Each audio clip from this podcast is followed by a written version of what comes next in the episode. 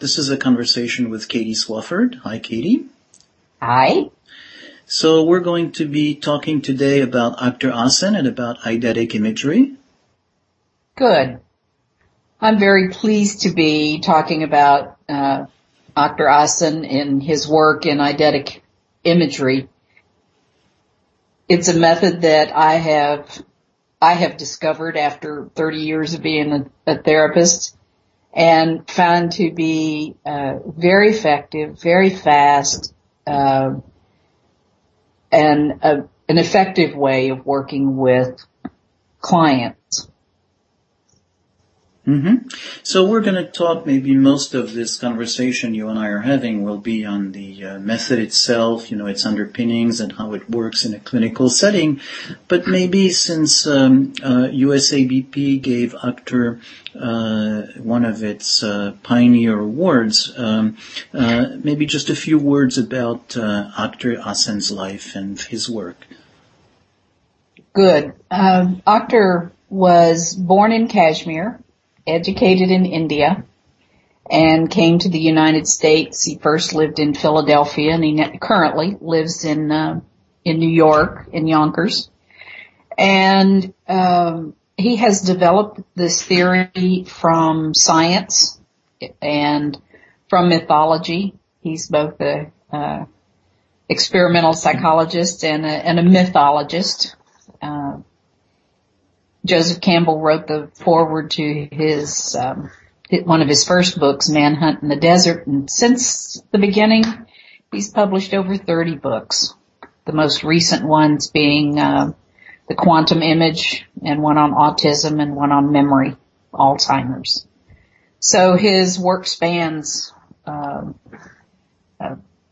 good deal of time, and he originated it from science and his study of mythology, not only the one he was exposed to and raised in, but Viking mythology and in Greek mythology. And it's looking for the common threads of the different mythologies and religions that describe the human experience in a way the universal mind. Mm-hmm, mm-hmm. Yeah, so maybe the universal mind, images, you know, what's the link? What's it about these images? The eidetic image is the image that an individual experiences is projected from their own consciousness. It's from their own mind, so it's personal. But it is also a reflection of their potentials as human beings and that's where mythology comes in. That's the, mythology is the universal mind. It's the broader, the greater reality. And then we all have our personal experience of that in our physical lives.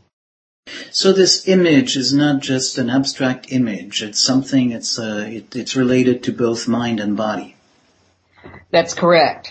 It is, and it's not the content of the image that is important, but the action of it, the process of it. Akhtar talks about it as a structural image, and that structure is ISM. The image, the somatic response, and then the meaning. Mm-hmm. So it's not the content of the image. It's not you see an image and try to figure out what it means.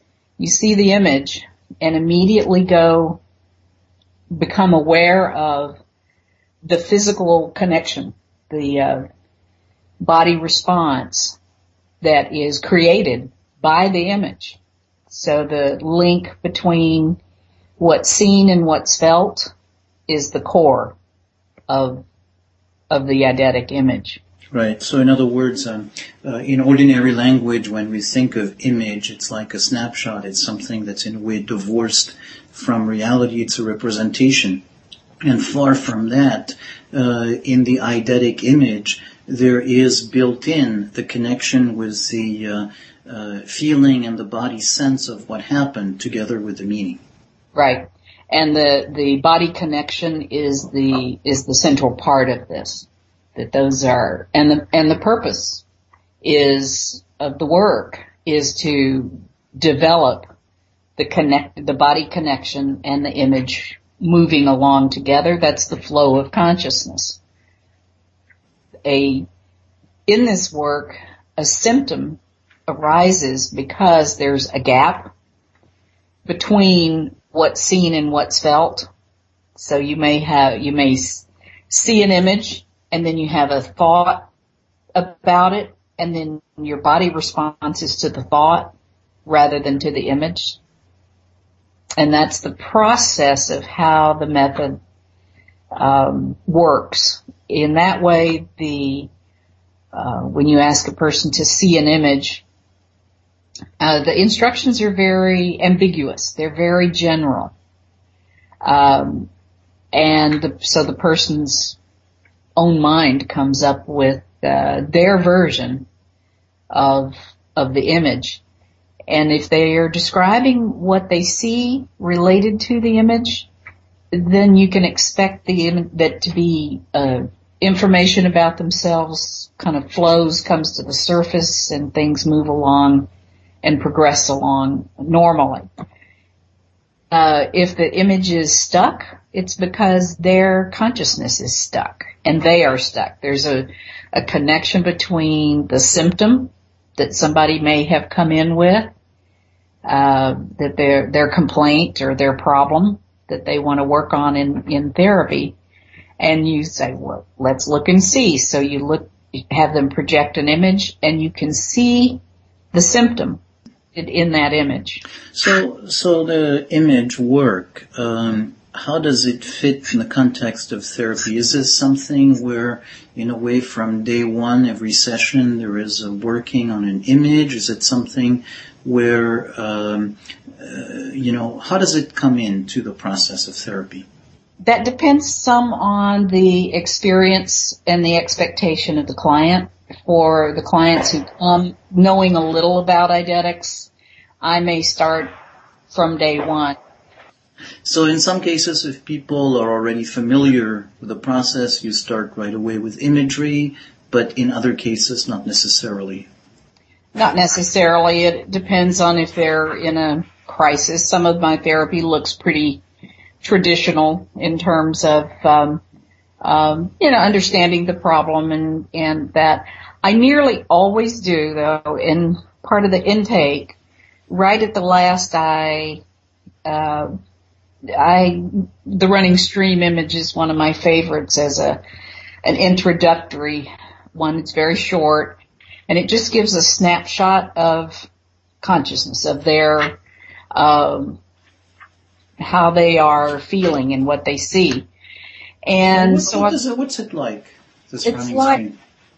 It's with four sentences. I'll tell you the instructions are to see yourself as the running stream, and I give a few minutes, part of a minute or two for them to develop that image. Mm-hmm. See the running stream that you are. Now see an obstacle in the distance and see how you run through the obstacle and any difficulty it presents. And now notice what it's like downstream. Mm-hmm. And that's it. And then we talk about it. And they tell me what their stream looked like. If they're new at it, sometimes I do a little guiding the image of just calling their attention to notice the temperature of the stream, the banks, is it a sunny day or not? I don't make any interpretation about the content, but the feeling, and I feel the image with them as they tell me what they see. They may say it's a bright sunny day, and I see a bright sunny day with them. And they say that, and the water is cool, and it's fast moving, and it's going over the rapids, some rapids, and I see that happening. So it's the process is an empathy process.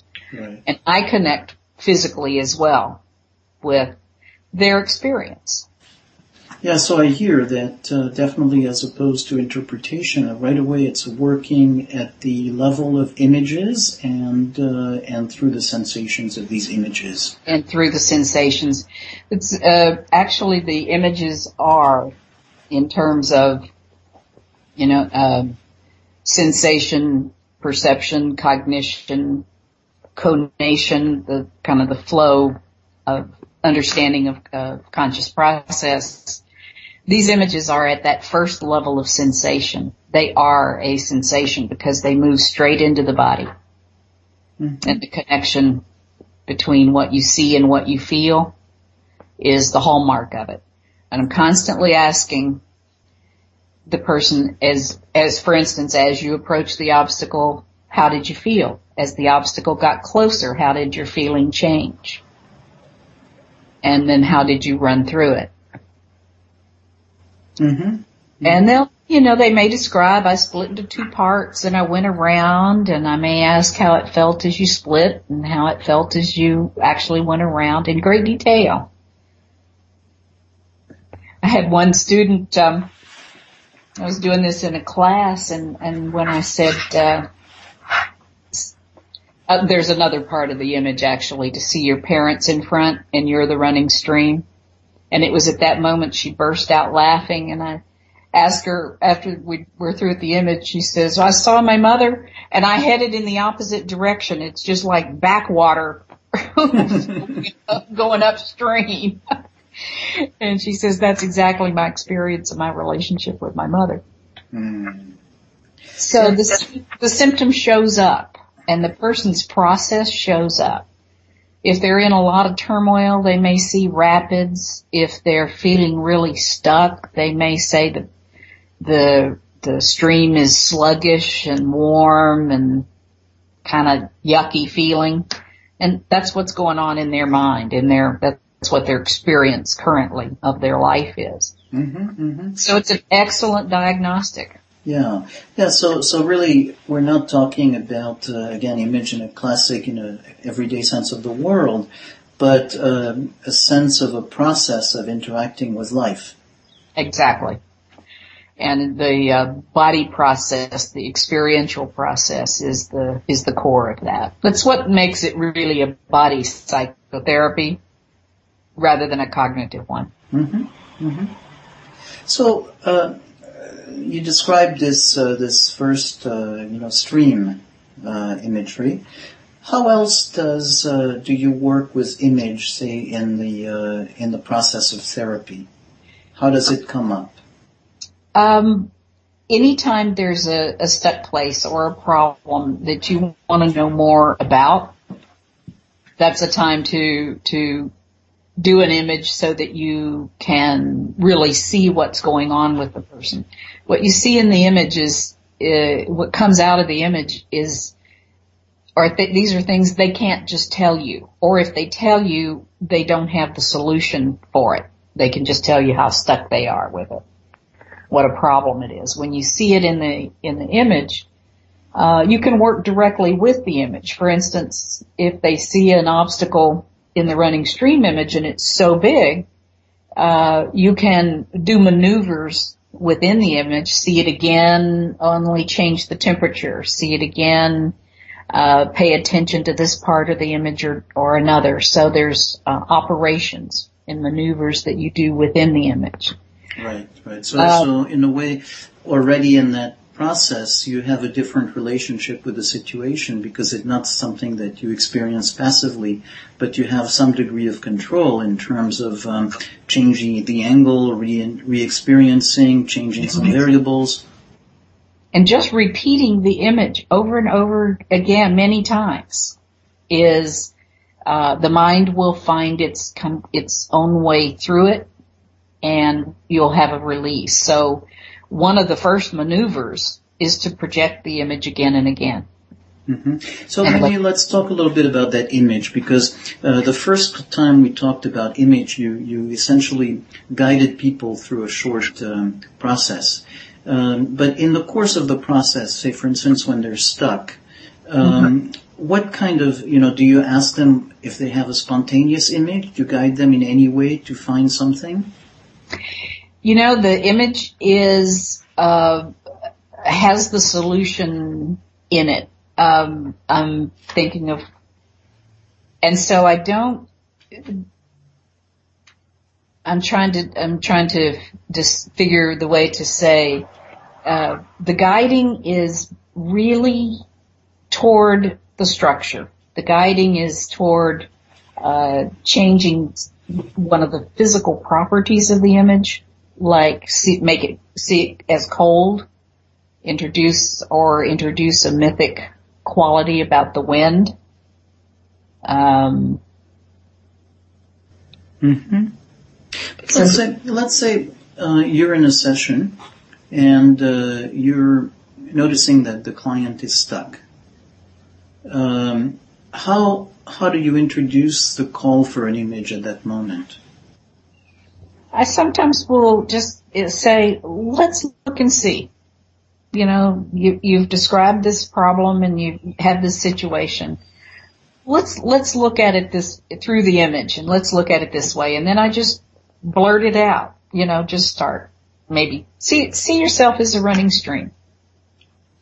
And they may take a minute to settle in, and I may say that part again, so I may repeat it as they kind of go in. But the thing is, there's really no interpretation of the content of the image. Like, matter if they see green trees or whatever, unless that means something to them.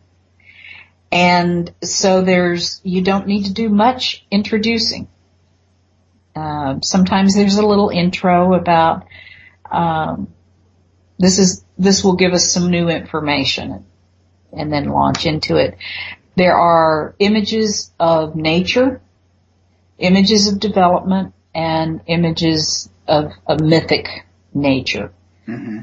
The images of nature give directly the body response, and the running stream is really all three of these, because you have the physical properties of the stream and the water and your body experience.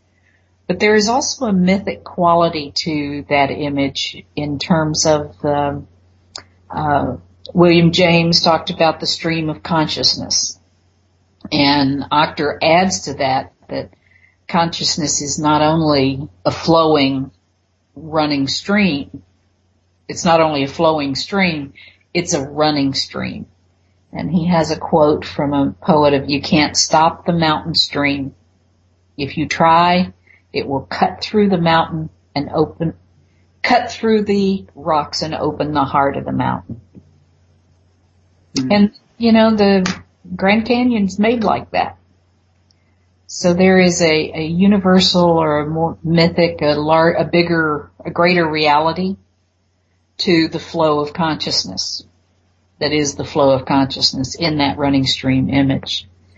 And then part of the image, like I described with the woman, you can introduce the developmental, get some developmental information and introduce that by the simple instruction to see your parents in front,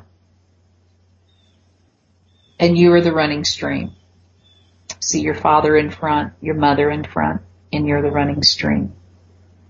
And that will bring up the quality, the nature of the relationship with parents. People will say things like, my father's not looking at me, he's there, but he's not looking at me, and I just go past and he never notices me. Well, guess what happens in their life? Yeah. It's a projective process. So the image that gets projected, just like other projective tests and such, it shows you what's going on. Yes, and I hear that this projection is within the context of something that is a powerful metaphor, an archetypal image, something that in a way connects with the flow of life, the Tao, so something much larger than simply any projection. It does, exactly. Because we live, our natural lives are both biological, our current experience. But our spiritual life is, our life is much like everyone's life and like it has been for centuries. And so we also have a mythic destiny. Mm-hmm. Mm-hmm. You mentioned the three components of the image included the somatic, but also the meaning part. The meaning emerges. There is you come to understand it, like you know, oh yeah, that's how my father is. You know, he doesn't see me.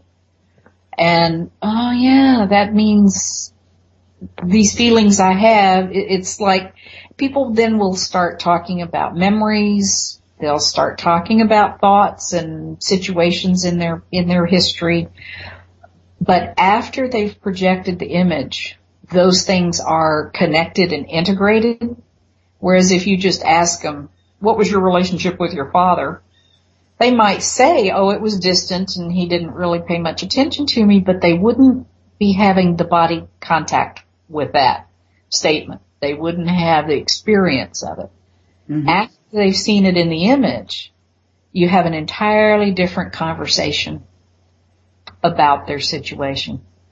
Yeah. So in a way, throughout the therapy, there is a therapeutic aspect per se, but there's also, in a way, a training of connecting the sensation, connecting the meaning, and through the intermediary of the image, which is central in the way that mind functions. Yeah. Yeah. And that speaks to that it's really the body process and opening experience and counting on experience and removing obstacles, things that limit your experience. That's where development comes in.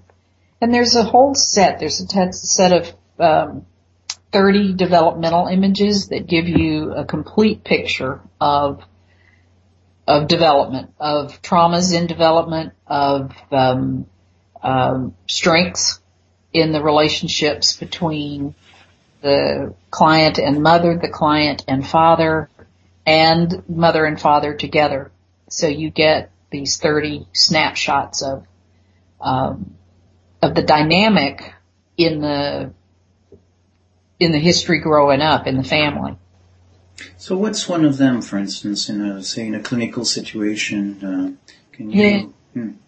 The first one, and I use these first two images as routinely, and then if we want to do a full developmental picture, we do all 30 of them. But the first one is about the house, and the instruction is to see your parents in the house where you lived most of the time with them, the house that gives you the feeling of a home. Where do you see them and what are they doing? And that's the content of the image. And then in the intake, I asked people where they were born and what houses they've lived in and what ages up to when they went off to college or so. Because it turns out that the atmosphere in the home is crucial to the development of the child, and the relationships with each of the parents affect the image that's projected. They may see, I see my father in the living room and he's reading the paper, and I say, and how do you feel when you see him, when you see this image? That's the important link. And they'll say, I feel kind of anxious because I know I shouldn't bother him. And you've got a snapshot there. That's what happened in their home. Mm-hmm, mm-hmm. And I've also had people find strengths with mother as the nurturer often shows up in the kitchen, and if she doesn't, somebody needs to be taking care of business in the kitchen, you know. And I had one client just kind of laugh. She says, "I saw my mother in the kitchen with a little apron on, and she was cooking," and she laughs and she says, "My mother never cooked. And I never saw her in that apron." On the other hand, her mother did nurture her and take care of her and, you know, did her job as a mother.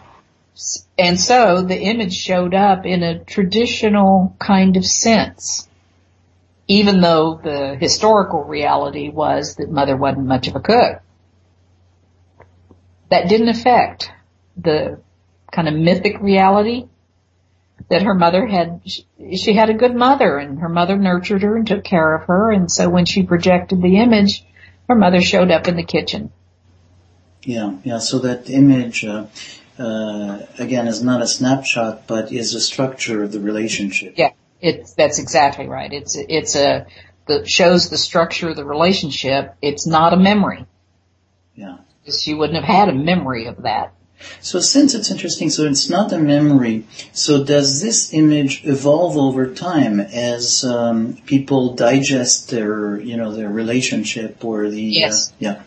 Absolutely. And they may have, for instance, they may be mother's in the kitchen, but I'm standing outside and I feel separate from her because and that will happen when there's conflict in the relationship. You know, like I shouldn't approach mother, or she's not available to me. And I'm not in the kitchen with her. And then as you work through the developmental glitches in consciousness, you'll look back and they'll say, oh yeah, mother's cooking and I'm in the kitchen, I'm playing with my toy. You know, the image changes. Mm-hmm. As the blocks are, it shows you the blocks, and then once they're released, it shows you that they're gone. Yeah. Yeah. So it's very much a dynamic process, and you can check in any time and see how things are going, you know. Mm-hmm. Yeah, so you can revisit the same situation, yeah. Yeah, and then some of the work kind of associated with that is to do the house projections, and then there's some mythic work with the tiger is the blessed beast of our nature, and working with the tiger imagery, the mythic, at a mythic level, and then return to the house with the tiger. You've changed the feeling state of the person that they've surfaced, developed, resources that they were unaware of. It's another of the concepts of that we're born with a whole array of potentials. Some of those get developed and others are not stimulated. They're not really developed, but because of what's going on in our lives as we grow up, and you get to a point where you need the ones. You know, you've developed the parts of yourself to handle the traumas and the kid brother being born and moving and all those things that happen in childhood. But the ones you need are the ones that you didn't develop. Self-confidence and security and those things. So you can develop those by connecting to the greater reality at the mythic level. And then go back to the house with the tiger. And they'll say, for instance, is, oh, when I walk in with a tiger, my mother looks up and says hi. You know, it's like if I am myself, there was a change in the person's consciousness, and the image of mother, who had been aloof and distant previously, changed. Yeah, yeah.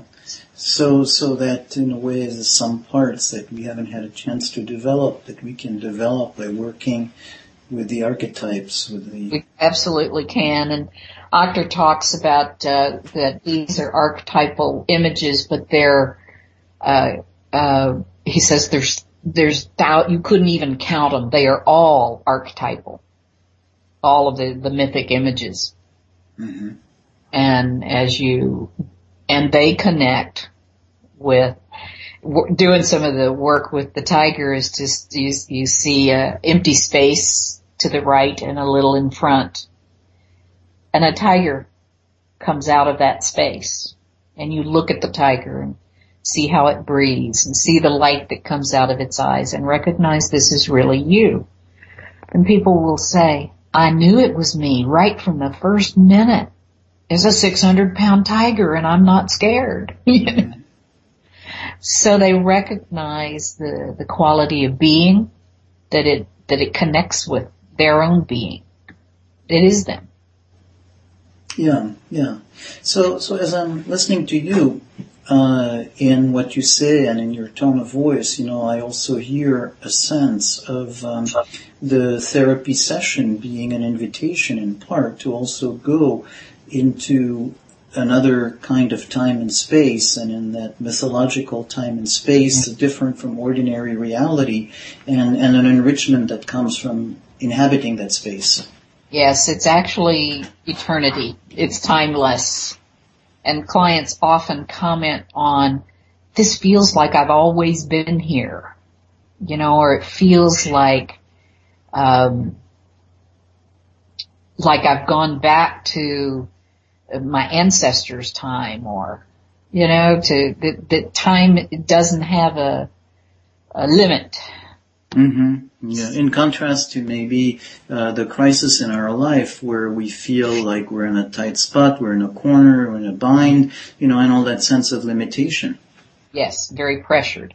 Mm-hmm. One of the qualities of this work is a relaxation of that tight bind of time and pressures from current world, to that there's plenty of time, and that there's that I am in a process, and time is not a factor. Time mm-hmm. is not a problem. Mm-hmm. Yeah. So is this a good place maybe to end? Actually, the one thing I might add is that this process is a pleasure for the therapist, that it doesn't create burnout or vicarious traumatization, because the therapist moves through the image with the client, through the empathy. And I find it very stimulating and releasing and thoroughly satisfying work. Mm-hmm. Mm-hmm. Thanks, Katie. This recording is part of the Somatic Mindfulness and Relational Psychotherapy podcast.